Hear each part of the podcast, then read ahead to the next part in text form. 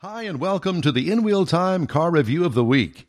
Mr. Mars has got the GMC Canyon diesel, and I find it interesting that uh, just about the time that Ford is ready to hit the market with with the new and revised Ranger, that Chevy GMC is coming out with a diesel to kind of stir the pot even more. Ford's kind of kind of behind the curve on this whole thing, but uh, well, no, no, you know, they, GM pretty well revived that whole mid. Well, basically, they created the whole mid-size market. Say, if you really get down used, to it, yeah, because it used to be the small little truck, compact, subcompact. Right. The Ford Ranger was in that other category and stuff. So when they came out with the Canyon in the Colorado, they kind of revived that whole or created that mid-size mid-size segment as they call it now. Yeah. And so, uh, as you said, Ford's fixing to jump back into it, and with a bigger vehicle, Honda's sitting out there. Uh, you know, the others just are so ready bigger. for somebody to come along with a subcompact. Yeah, it just don't look like it's in the cards. But uh, you know, it used to be the Chevy LUV truck was oh, kind yeah. of one of the originators of the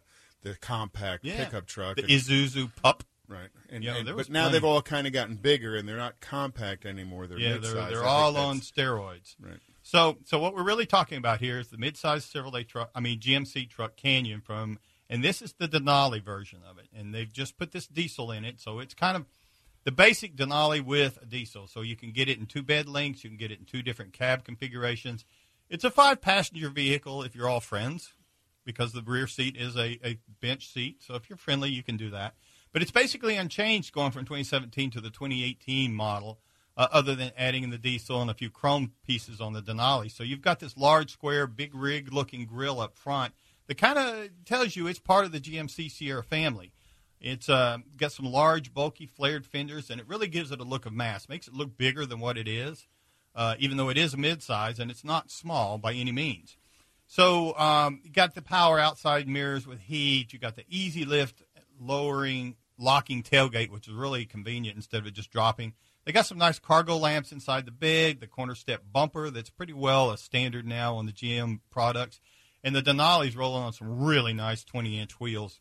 Really set it off nicely along with the chrome that comes with that Denali package. So, so you end up with this big, powerful look. You know, it looks bigger than what it really is, and it's a nice driving vehicle. So you get into the inside, you're going to find you got some leather front seats with heat and ventilation like you would expect from a Denali. The rear bench seat folds down to give you a little more cargo room. But you've also got an 8-inch color touchscreen that's standard with the Denali level, and that's where you're going to find your navigation, your Bose audio, which is all part of that GMC infotainment system that's uh, gotten a whole lot better to use. Got a lot of connectivity with four USB ports. You got the 4G LTE Wi-Fi and the OnStar. A lot of nice touches for your connectivity.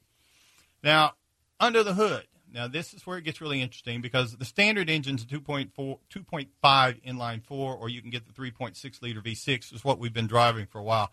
But this is the first time I've had a chance with a 2.8 liter turbo diesel.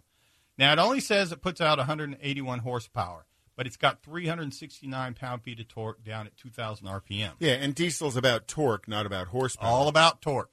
And you put an HP automatic behind it, and you can tow 7,700 pounds with this vehicle and it's going to get you from the EPA. It says in the city you should be looking at about 20 miles to the gallon. Out on Highway 28, combined 23. I got just over 23 for the week I had it. It's Put a lot of miles on it out on the highway, so I had the upper end stuff, which is pretty decent in it, that size truck. It's very good. Keep in mind though that that diesel is a four thousand dollar premium. Got to save a lot of money on gasoline on miles to make up for that. But, but some people want a diesel as well. Particularly if you've got full size diesels or you've got other vehicles that use diesel, fits really into the plan really well. So it's got a lot of nice low end power band, you know, for pulling tree stumps and for your boats or anything else.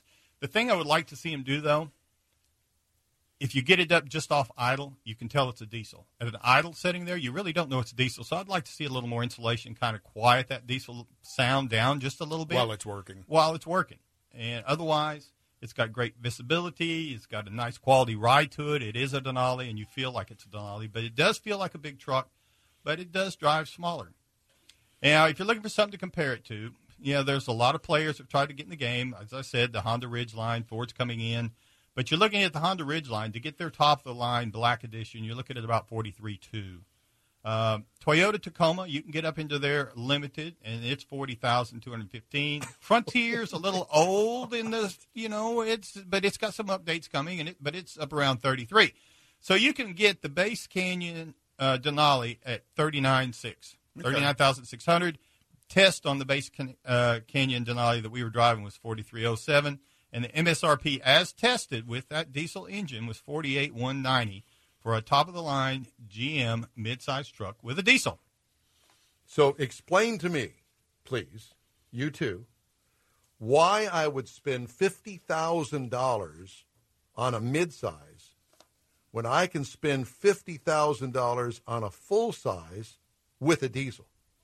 I can tell you two reasons. Okay, please. One, the driving, the maneuverability, parking lots. I was Of driving another vehicle, a full size SUV that I'll review in the next few weeks, and I got into a parking lot. I had trouble finding a place to park it because the lines were smaller. So you put that with the ability to get it in the garage because you're not going to get a full size truck anymore, the size they are, into a garage with a crew cab and Okay. a full bed. You're not going to get it in the garage. So if you want it in the garage, you still want to tow your boat, or you still want to go and get a full sheet of lumber and put it in the bed, you can do that with this vehicle. So it's it is a compromise in a lot of ways, but a lot of ways for a lot of people, it's more usable Okay, well, that makes sense. Got it. Thank you. for some people. Well, I understand. Yeah. Well, like- I, I, they sell every one that they make, so obviously they're very popular. And, and in my case, it's just me and the wife now. The kids are gone. The grandkids are big enough. We don't need car seats when they're riding with us, and they can pile in the back, and we can go and still do everything we See, I, want to do. I, I'm- I, I always go back to the old four by eight sheet of plywood. Can you get that in it? Yes. With the tailgate it- down, you can do You it. can Yes.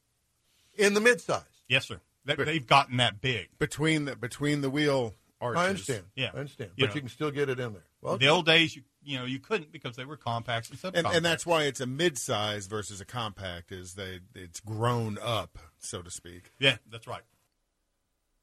Thanks for listening to our weekly new car review from the In Wheel Time broadcast. Be sure to join us live, where you'll also hear reviews like this, along with automotive news, car features, and automotive guests every Saturday morning, 9 to 11, on SportsMap 94.1 FM in Houston and on Facebook. And be sure to check out our website too, inwheeltime.com.